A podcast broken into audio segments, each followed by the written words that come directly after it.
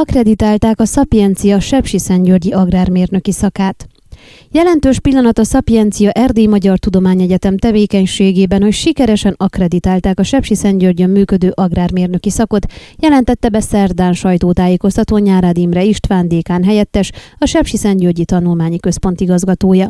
Az igazgató felidézte, hogy 2015-ben kérték a Román Felsőoktatási Minőségbiztosítási Ügynökségtől a tanulmányi program engedélyezését, a jóváhagyás után elindult az egyetlen magyar nyelvű agrármérnöki képzés Erdélyben. A törvény szerint a második végzős évfolyam után lehet benyújtani az akkreditációs kérelmet, így tavaly decemberben ez megtörtént. Idén február 16 és 18-a között zajlott a helyszíni szakhatósági ellenőrzés. Február 27-én a Román Felsőoktatási Minőségbiztosítási Ügynökség akkreditálta a szakot. A teljes bizalmat elnyerték, így a szabályzat által előírt leghosszabb időtartam, vagyis 5 év után kerül sor az újabb ellenőrzésre, mondta el az igazgató, hozzátette. Sepsi György egy viszonylag új helyszíne az egyetemnek, és abban bíznak, hogy az akkreditáció megszerzése után a közösség bizalma is megnő.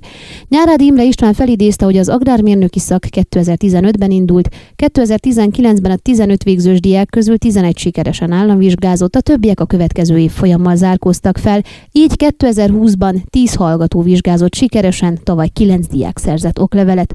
A dékán helyettes fontosnak tartja, hogy a végzőseik többsége a szakmában dolgozik, a tavalyi végzősök közül csak 30 százalék, de ez azért van, mert a többiek tovább tanultak. A tervei között szerepel, hogy 2024-ig elnyerjék az önálló státust, ezen már dolgoznak. Az agrármérnök szak mellett az erdőmérnöki szak is működik, ez később indult, még nem végzett két évfolyam, így az akkreditációs kérelmet is később tudják erre benyújtani. A beiskolázási terv szerint a két szakon 180 hallgató tanulhatna, ám van lemorzsolódás, mert a bejutottak közül néhányan feladják, amikor megtapasztalják, hogy kötelező az óralátogatás, tanulni kell, mondta az igazgató. Amíg a szak nem volt akkreditált, limitálva a diákok más egyetemeken kellett vizsgázzanak, ám mivel Romániában a Sepsiszentgyörgyi volt az egyetlen, ahol magyar nyelven zajlott az oktatás, az Erecsis jóvá hagyta, hogy magyarországi egyetemi tanárok legyenek a vizsgabizottság tagjai, így a Debreceni, a Gödöllői és a Szegedi Egyetem szakembereivel oldották ezt meg.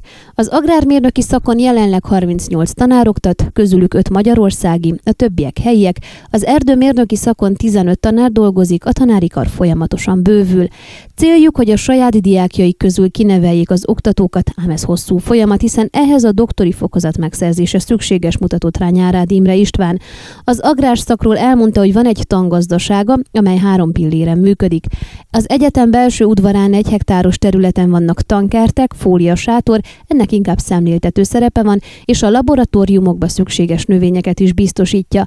Az összesen 11 hektáros területet a Csíki negyedben és a jövendőbeli egyetemi kampusz területén a tanárok és a diákok diákok közösen művelik meg saját gépparkkal.